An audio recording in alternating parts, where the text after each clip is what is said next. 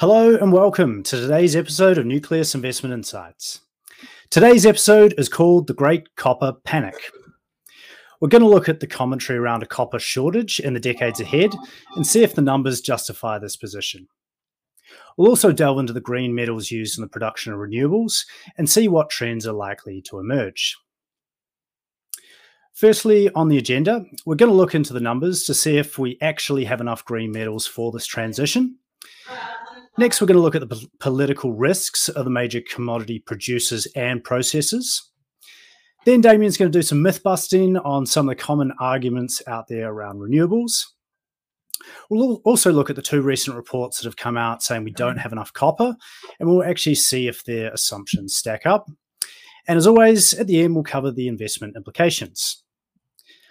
Uh, as always, we have Nucleus Wealth's co founder and chief investment officer, uh, Damien Klassen. Prior to this, he spent 26 years as a portfolio manager and equity equity analyst, amongst other achievements. So, Damo, welcome.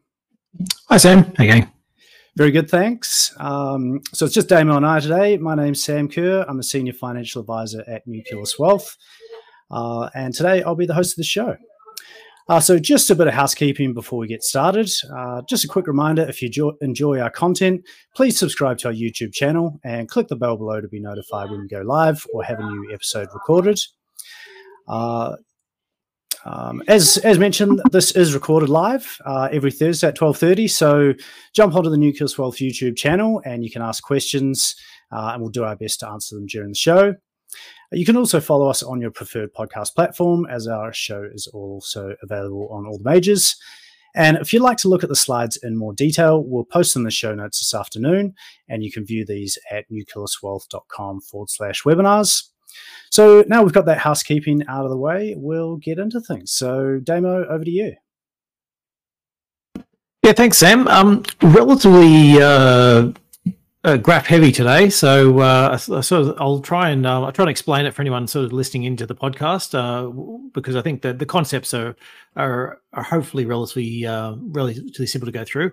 And the reason was um, we're running this this week is uh, there's been a couple of reports come out recently. One in particular from Wood Mackenzie that we'll go we'll dig a bit more deeply into. Um, came out last week, maybe ten days ago and just talking about uh, highlighting that you know that there's not enough copper um, and that there's there's going to be a big shortfall and and I think prices are going to you know whatever it was eleven twelve thousand dollars um, a ton uh, and that um, and and you know we're going to be uh, struggling with um, struggling with supply the whole time.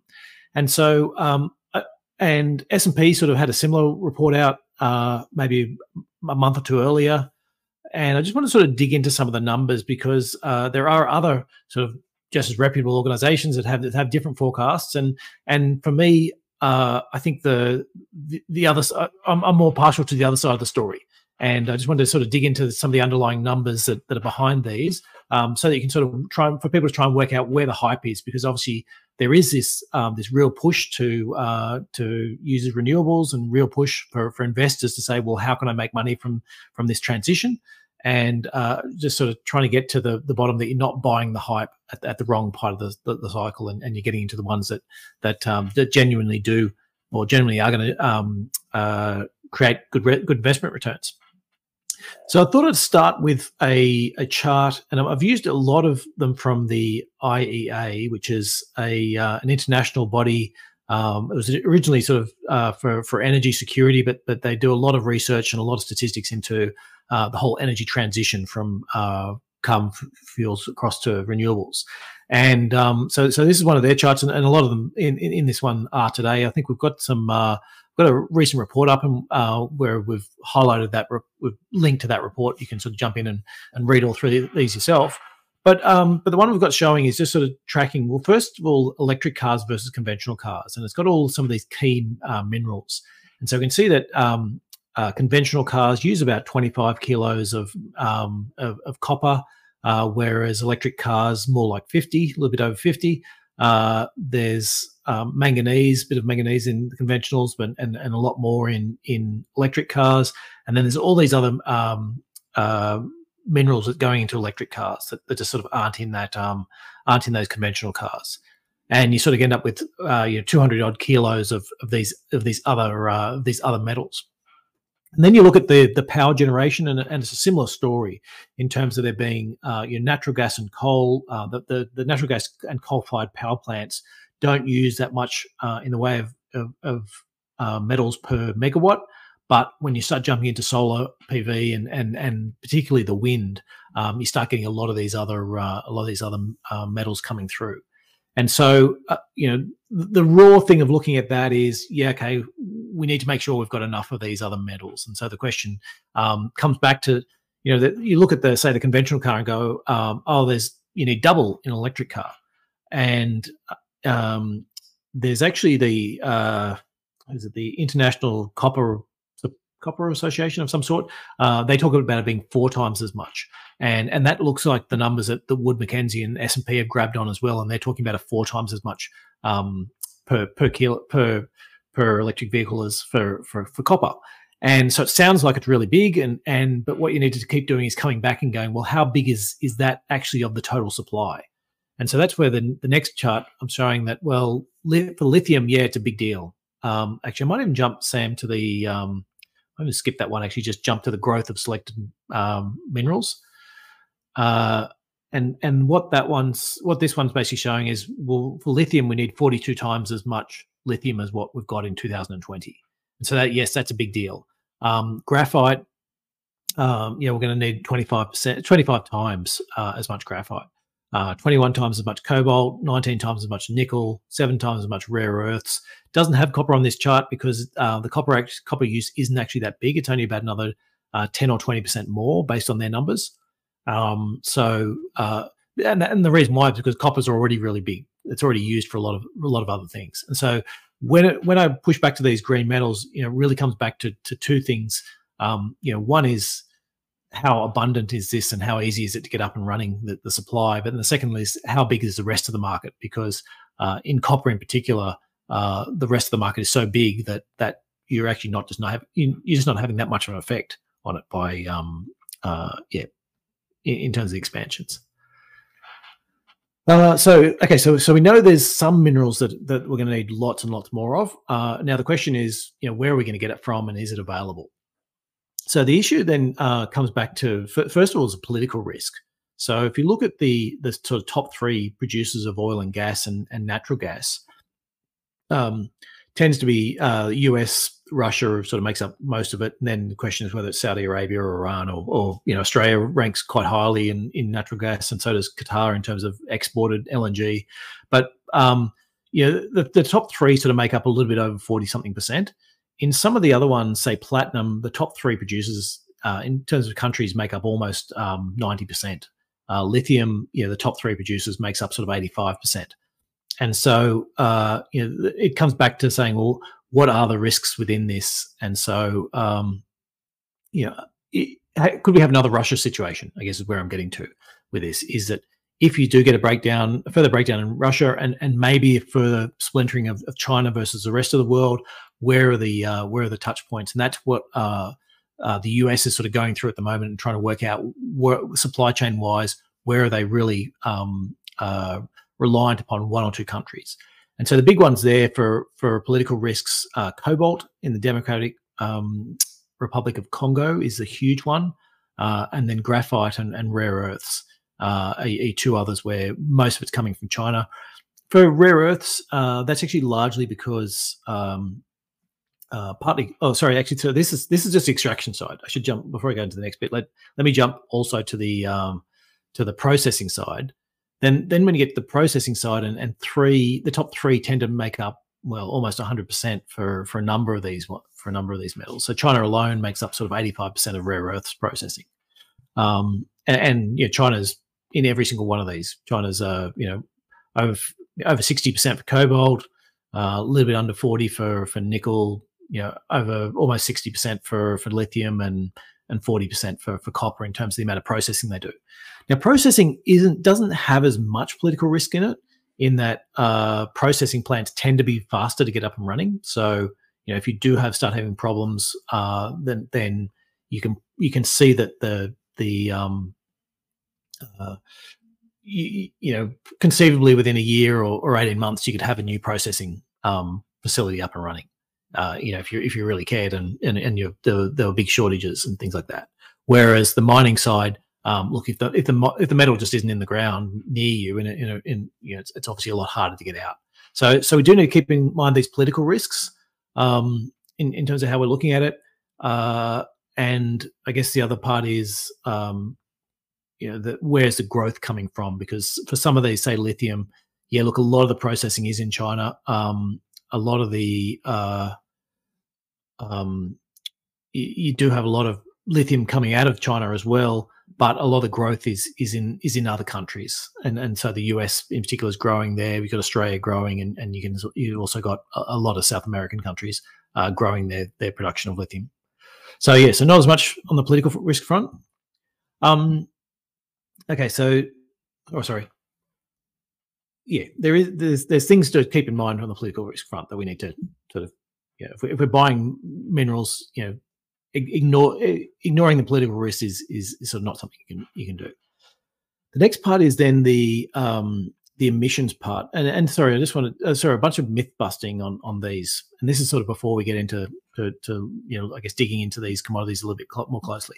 Now the first one is um, you know, you often hear people say, "Oh, well, you know, the, if you if you think about the lifetime cycle of a of an electric car, um, you know, because you got to dig up all these extra minerals and process all these extra minerals and all that type of stuff, um, is that it's actually not that uh, environmentally friendly. Now, it is true that a, a, a, battery battery electric vehicle takes a lot more uh, minerals than than um, you know internal combustion engine cars, but um, if you look at that um, on a on a longer term sort of life of vehicle basis, what we're talking about is uh, you know a, a, combustion engine car coming out with about 40 tons of uh, of carbon dioxide, to sort of equivalent over, over its vehicle lifetime. At the moment, if you bought a car and plugged it into a sort of a, a carbon um, uh, network of, of, of, you know where it, was, where it was all carbon, you probably wouldn't be far off that but mostly that's because of the uh, the electricity grid.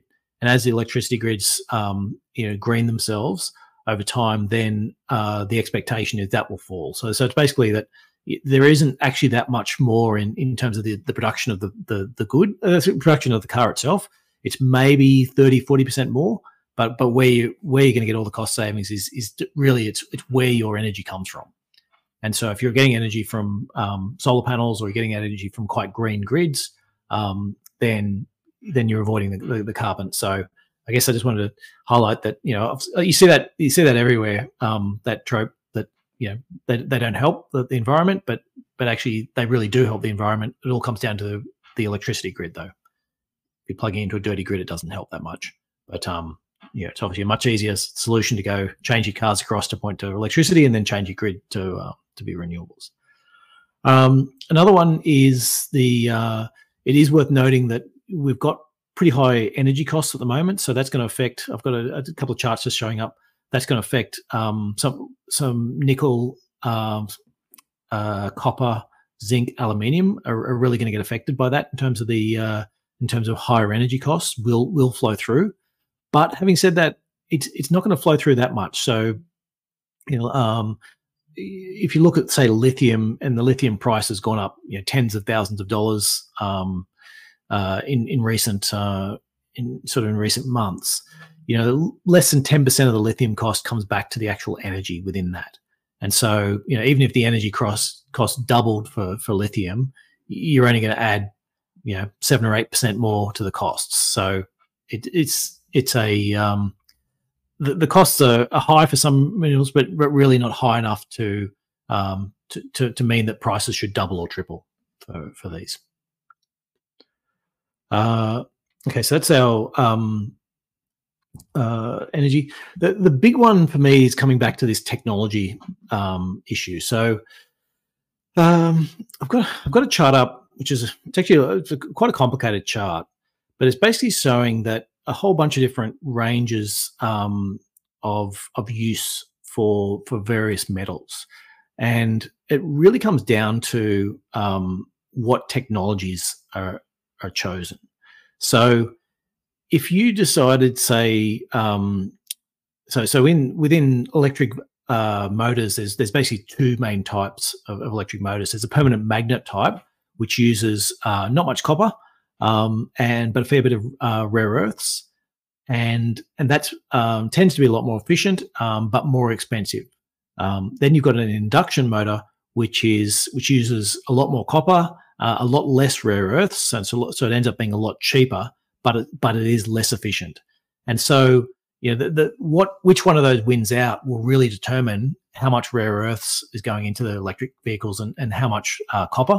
So, you know, if you uh, at the moment, ninety percent of uh, cars are using these um, permanent magnet ones, and so that means that you're uh, you're really not looking like using that much copper.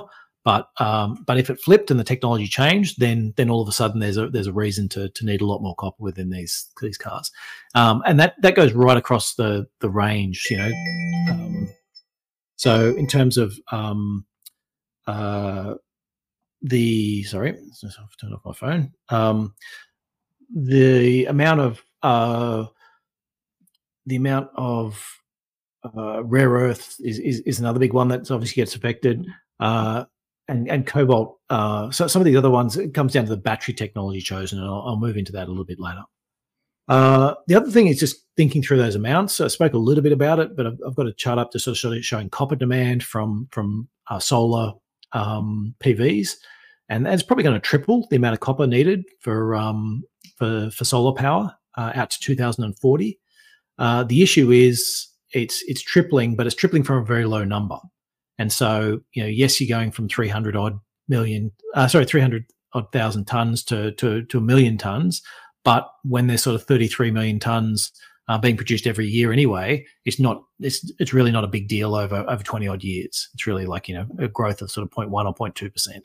So, um, yeah, so, so coming back to those amounts and sort of avoiding, because all, all the investment um, stuff I see always talks about, oh, you know, the demand for copper is going to triple from just from from solar panels alone.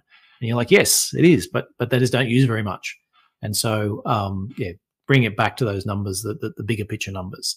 Um, and then uh, the other thing is keeping in mind the actual profile of these mines. So I've got some charts off just showing some of the um, uh, some of the charts for the amount that's already coming on. So, for example, for cobalt, we've already got basically a doubling of supply um, based on on projects that are already in uh, in production.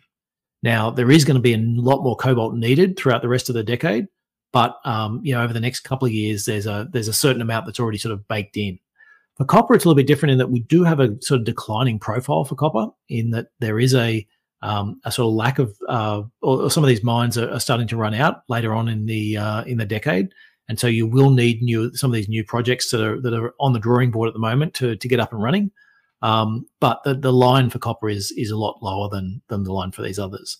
And um, uh, I think yeah, I think there's it, it's it comes down to um, weighing up. You know, are, are, there some projects out there that that notionally have a ten year mining life, but actually, um, you know, that they they can easily be extended for uh, for longer periods as well. And Damien, is this is this sort of the primary reason where these reports coming out, you know, saying there's going to be a sh- copper shortage? Is that where this is coming from? This this type of graph? Uh, yeah, because of the declining profile. Yep, but but the other thing is, uh, so Wood Mackenzie is looking for I think 55 million tons of copper by 2040, um, whereas uh, I think the IEA is talking more like 35 million tons. So there's like some some really big differences in assumptions, and I'll, I'll get into that for copper specifically. But but some of these other minerals have the same type of um, do, do have the, the same type of um, I guess uh, uh, differences in opinion about which technology. So so you know cobalt is a, is an important one. You know you could sort of go all out on cobalt and go yes this thing's going to be you know we need lots and lots and lots of it and we do we need whatever it was six or seven times the amount of cobalt that we used to have. But there are technologies out there that just don't use very much cobalt at all. There's battery technologies. And so um, if you went all in on cobalt and then one of these other battery technologies wins out, then um, you know you, you you've lost your you've lost your investment bet. Um, and uh, and and the te- this technology is uncertain. You know, it's it's it's hard to tell which is which is going to be the winning battery chemistry. I think I heard that there was a um or a, yeah, I heard on a podcast there was I think it's 70 companies that have raised over 100 million dollars each um, for for various battery technologies, and so they're not all going to be right. Um, um, and, and, each of them sort of got a, a, different twist on it. I think there's uh, you know from from my take, I think the solar batteries are winning out just given the um, uh, the benefits you get, and the, and the so they're they're lighter for the, the the amount of power you get out of them, and they and they fix the chemistry, they'll be they'll be safer. So that sort of looks like a a relatively um, uh, I guess a relatively certain sort of line of development. But again, within the solid state, there's there's a whole bunch of different technologies within that that in terms of how they're going to um, you know the different um, makeups of the uh, of the of the metals. So yeah, it is it is difficult and they and they do change for those. Mm. So moving moving into copper, um, the first thing I wanted to highlight is just that there has been a lot of capex, especially in recent years. So uh, we've got here just sort of some charts showing that it's been somewhere between 10 and 20 billion dollars worth of spending for the last five or six years um, in in terms of the amount yeah, of, of new supply projects uh, and all these types of reports are, mean that you know there are lots more uh, sitting ready, waiting, ready to go. So generally speaking, um, all these minerals we don't have a shortage of. Even rare earths, rare earths are not actually that rare. Um, the problem with rare earths is they're, they're just very um, uh, they're very damaging environmentally, and so most of the processing gets done in China because they have lower environmental standards, and and, uh, and other countries haven't been willing to bear those risks. So, um, but but that's changing and and and then the issue has been that you know if you're trying to get one of these up and running in say the US, um, your your overhead and the cost of all the compliance and, and everything is is has just been um, prohibitive. Uh, and whereas in China they haven't had to have as much of those compliance, and so they've um, uh, you know the costs are lower. What's happening now is they're getting subsidies and they're getting incentives to, to actually sort of onshore things in in in the US, which sort of bringing those uh, bring those costs back to to more in line. Uh, the other thing then is yeah. So let's let's turn into copper because I think that's probably the bigger one, and I've got a piece up on on copper um, on our website and, and a few other places, sort of digging in a little bit more into these arguments. So we know there's lots of capex coming. Uh, if we look at long term prices for copper and look at the costs, so the cost of a mine, um, you know, it's it's about five at, at about five thousand dollars a ton. They tend to shut down. Um, that, that's sort of below the getting starting to get below the costs of a number of the higher cost producers, and they start closing up. At ten thousand dollars a ton, uh, we get bucket loads of mines and expansions and all that type of stuff happening. So I sort of, as a big sort of broad picture, I sort of go, and this is a chart sort of going back hundred years, showing that that you know pretty much oscillates between those two extremes. Is that uh, you know at ten thousand dollars a ton, I'm, I'm, I'm more likely to be a seller, and at five thousand dollars a ton, I'm, I'm more likely to be a buyer of copper. Um, currently, it's sort of seven to eight thousand dollars. You know, it's now a question about um, uh, it's now really a question about where are we in the in the economic cycle, and are we going to see that um, uh, you know slowdown into recession and and a few other and slowing Chinese um, demand and a bunch of new mines that are coming on. So you know, net net, I'm, I'm more on the negative side at the moment from a sort of shorter term perspective. But but you know, current price if you're just sort of buying and forgetting about it, current prices are probably what you'd expect over the next sort of 20 odd years, you know, adjusted for inflation for, for copper.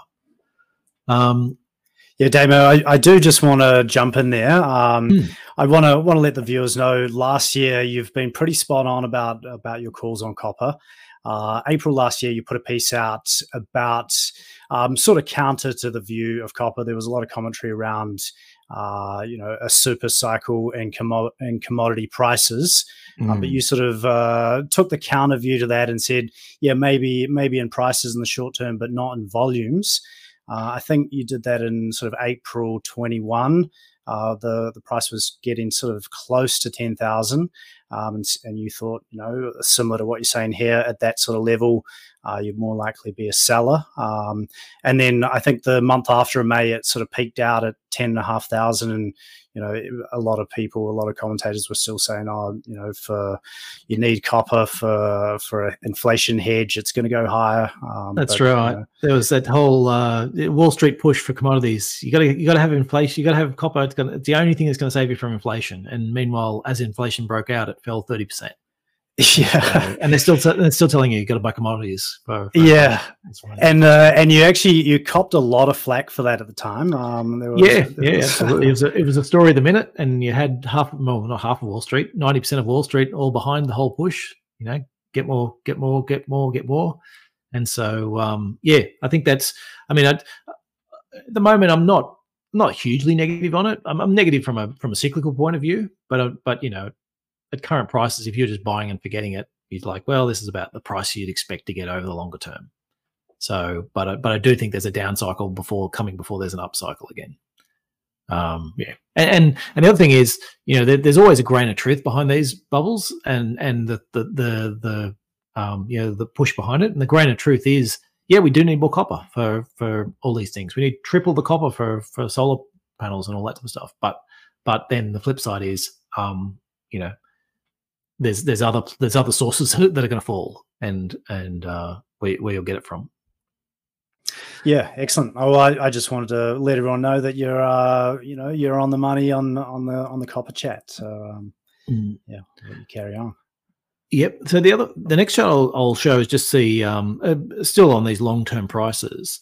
Is coming back to um, the uh, the copper grades, because that's the other thing you hear is that look, oh, your copper grades are falling. Um, you know, hundred years ago you you're getting four percent copper, and now you're getting 0.4 percent copper per ton.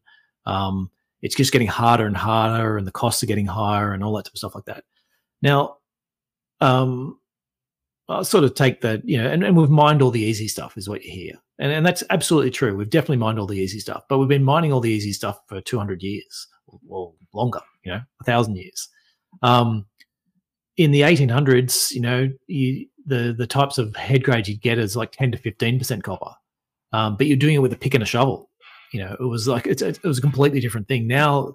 And then you moved into sort of automated mining, and now there's like these they're using bulk mining methods, and and you're getting robots and to doing more and more of it, and driverless trucks and and all that type of stuff. Like, it's yes, it's getting harder. Yes, the grades are getting lower, but the technology is getting better as well. And so, um, yeah, it's sort of it's no different to me for for how we've seen things for for basically you know the last couple hundred years. Um, so then then I jump to this. Um, the other chart I'll put up is this this Wood Mackenzie one, where where this is where they're saying they think copper's growing from the demand for it's growing from sort of 28 or 29 million in in 2020 to 55 million in in 2040. Um, and really though, you know. Mean, I could I could pick on some of the other assumptions, but uh, the the key the three big ones I want to pick on is their their organic growth, um, their their EVs, and their grid related costs, uh, grid related growth. So that sort of gives you pretty much all that growth um, from from those. Basically, nine million from one, uh, nine and a half from from electric vehicles, and then and then six uh, point seven from from grid related. So let's sort of dig into each of those just to sort of have a look at the assumptions that that look like they've made. So the first one is the amount of copper that goes into an electric vehicle. Now, you need about, we spoke before about 25 kilos of copper in a, in a vehicle. And I've, I've got a chart up to sort of just showing that um, the difference between uh, a battery uh, EV, which is a BEV on, on this chart, and, and the ICE is the internal combustion engine. So um, so you have this glider that, that's pretty that's the same for pretty much the same for both. Um, then you've got the EV motor and the generator uh, versus the sort of the internal combustion engine and the powertrain.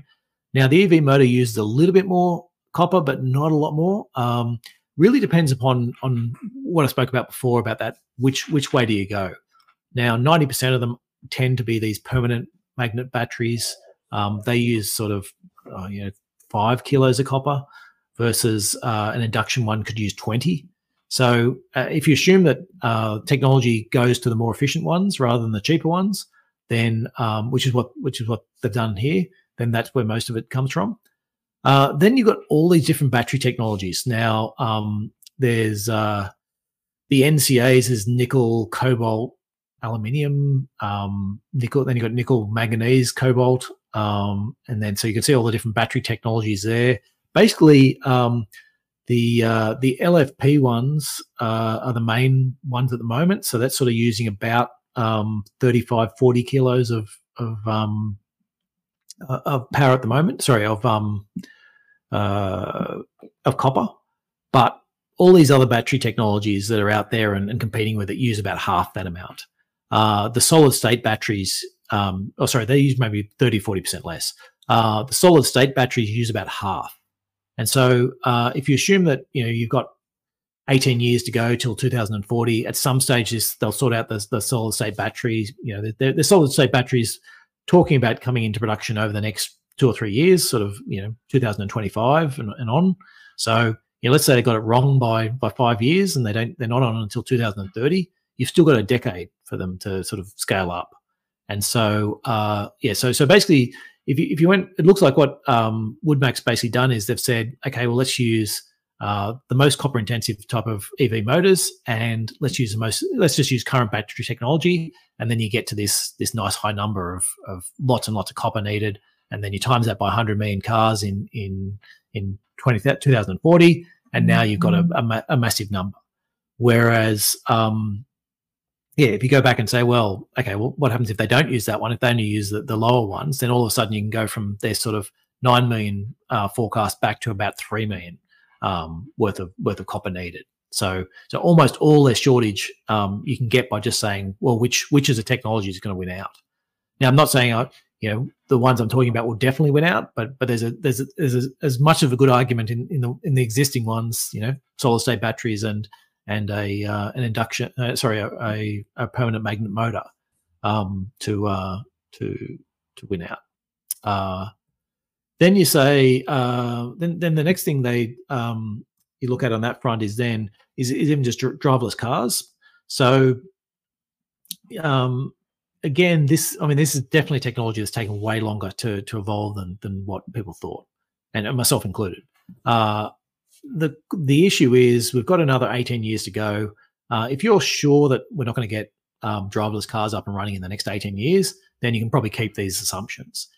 If though driverless cars do work and um, sometime in the next 18 years and they, and they take off as a you know basically the the uh, the rough maths goes you know it's sixty dollars ish to rent a car. Um, uh, so, you know the car car company is basically happy to sell you a car for sixty dollars uh, the, the technology maker and puts on some overhead in, into that, and let's say you know takes up to seventy dollars. Usually, the cars only run at um, a quarter capacity. Uh, sorry, three quarters um, of the time that they ever rented out. So um, it's basically saying if you're you know a car company is happy to rent out a car for for, for call it fifty bucks a day, and and make a and make a profit on that in terms of um, uh, a driverless car. So if they're making fifty dollars a day driving it for 15 hours, you know, doing say three trips an hour, you know, they've got to make like three bucks an hour on this thing. Like you're basically saying, um, uh, yeah, if they whatever whatever they're charging the, the, the actually the end consumer is probably going to be roughly um, you know public public transport prices for driverless cars. And so if driverless cars do take off and and people can get effectively get a taxi for the same price as a uh, as a um, as public transport, then the number of cars will will is very likely to plummet because people just won't have that second car or the third car. All all those seldom used cars will end up people will just end up getting um uh you know uh taxis effectively for it, driverless taxis. And so at that point, so I'm not saying this is a technology has to work over this time frame, but I'm just saying it seems like a, a pretty reasonable assumption sometime in the next 18 years it'll get up and running. You could find that the, the car fleet all of a sudden, you know, the amount of new cars we need every year is half the amount uh, from from from the year before. From sorry, from from current times. Uh, so so yeah, so so that's that's the biggest problem I have is is is that one.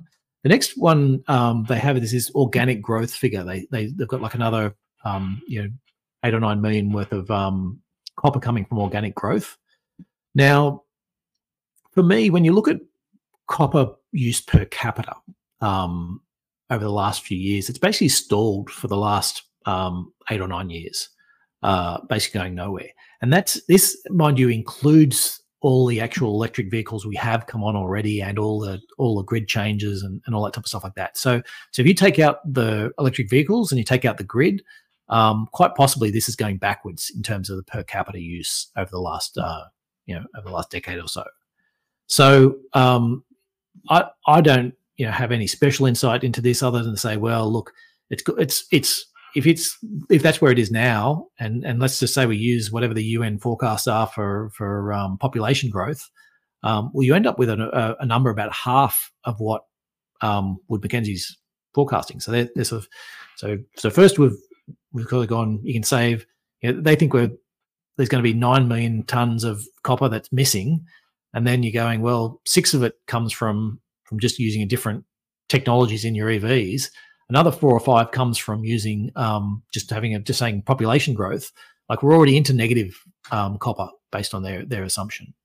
Um, then and that's before you get to China. And so China, we've, we've spoken a number of times about this. The um, yeah, the new floor space started in China. Um, China is actually the China the Chinese construction market is the biggest consumer of copper in the world, um, and housing starts are down, um, you know, fifty percent keeping in mind that copper gets used at the end of the process. So you build a house.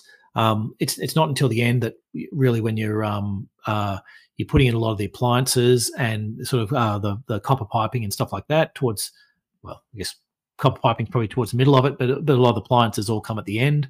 And so, um, so you really haven't seen all of that downturn yet in terms of the uh, the Chinese copper as well. So so that's one more negative again in, on top of all these um on top of all these negatives. Your biggest customer is is is quite possibly going to you know halve the amount of um, copper that they use. Uh, then you get to grids. So that was a, that was that was the third category um, uh, that that we had. So uh, in terms of grids, again, it's this this idea.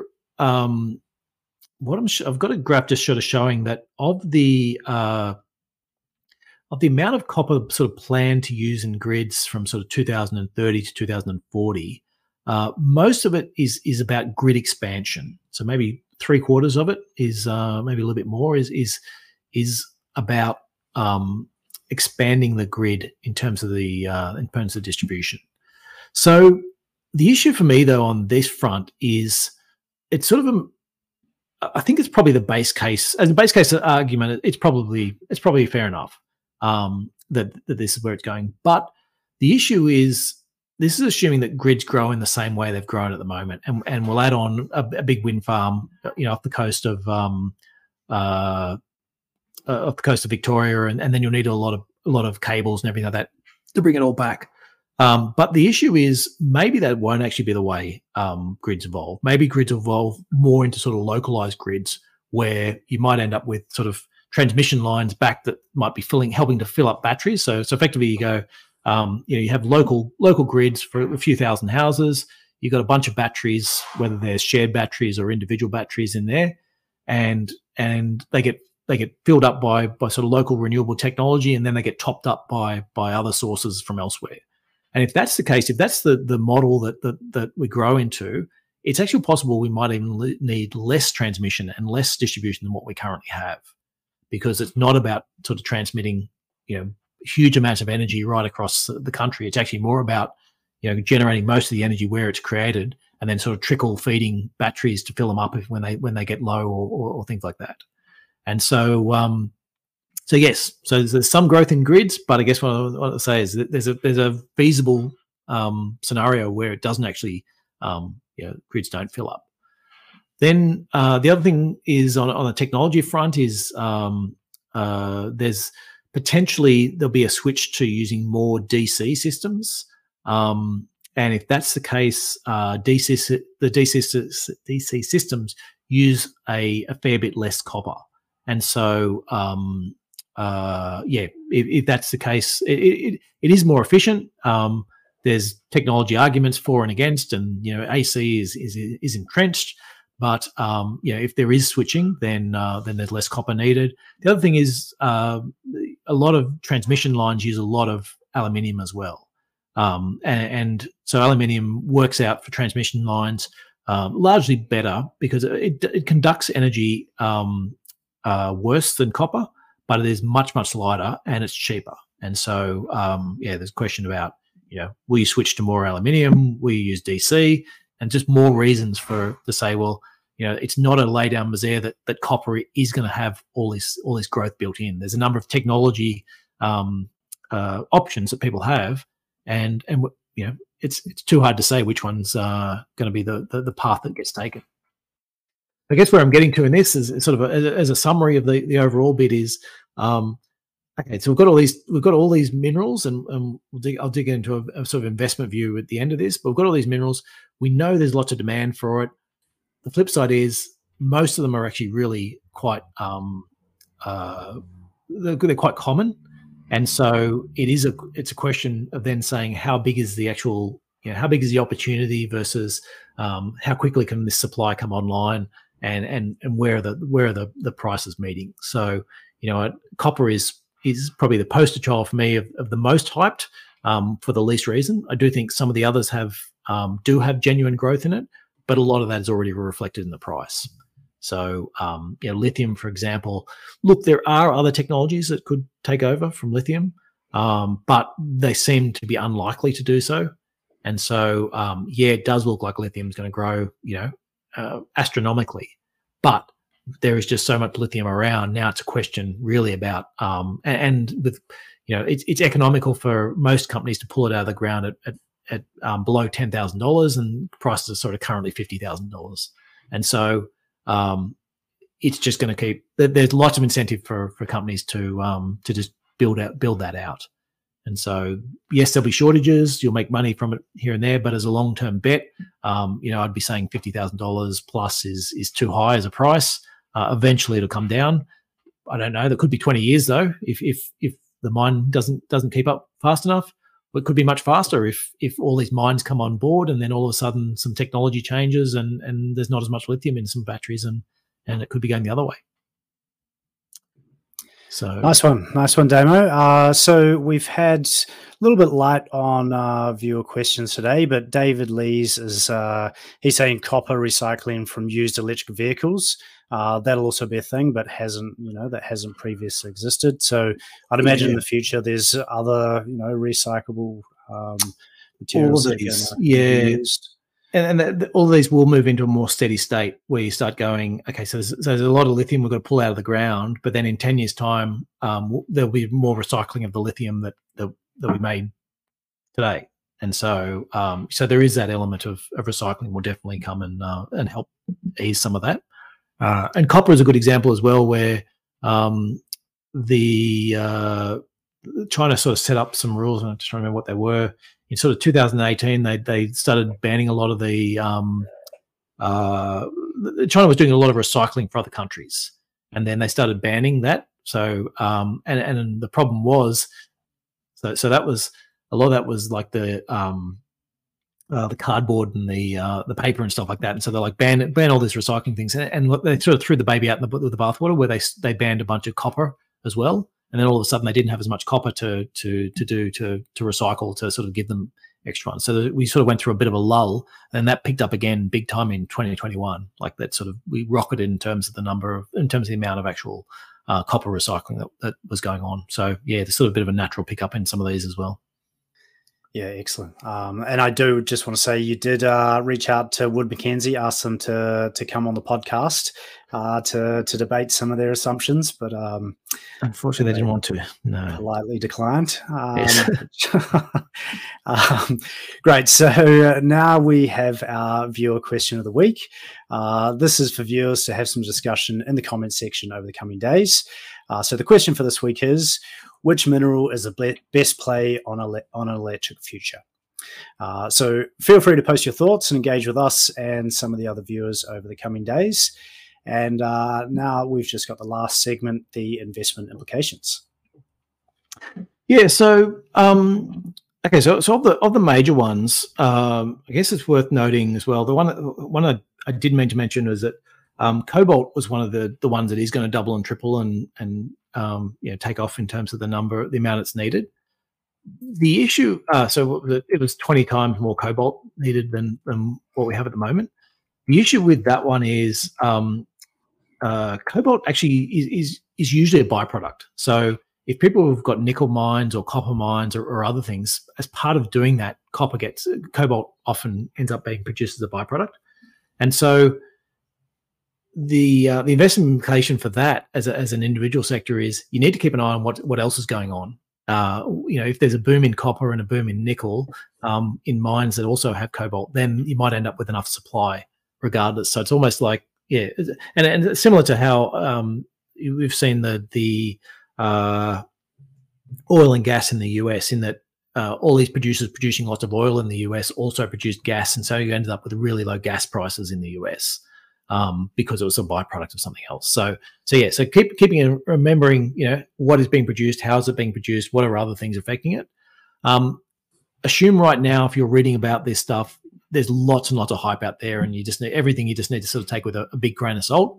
Um, look at the technological risk and don't sort of go all in and going, yes, I've decided this is the metal which is is for me, and you know it's it's in all these different, um, uh, you know, it's in all these different technologies, and we're going to use lots of it, and so therefore I need uh, I'm going to I'm going to buy lots of it. Um, you know, there's things like silicon, which is effectively pretty much rock, and, and so there is lots of it out there. It's a question of processing. It's not a question of scarcity. And so, you know, keep in mind that a lot of these that are, are very available, and it's really just a matter of a price, you know, getting a price to a level where people are willing to to to, to expand supply.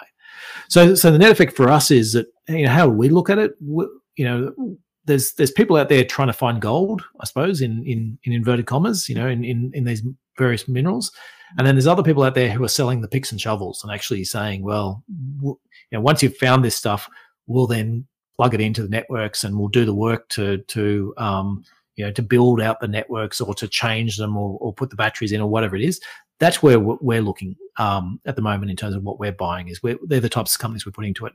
We just look at the technological risk within these uh, and also the uh, you know current prices of a lot of these minerals versus their longer term expectations and just don't think the risk uh, return uh, adds up at the moment Excellent. Um, that almost wraps us up, Damo. Thank you so much for putting on the show. And uh, I mean, it's a super well informed view you're putting out there. I'm sure the, the viewers are going to get lots of insight out of that. Excellent. Thanks. Awesome. Uh, so, we do welcome your feedback on this podcast, especially in regards to suggestions for future topics. If you do have any ideas, please drop it in the comments section below or send us an email at contact at nucleuswealth.com.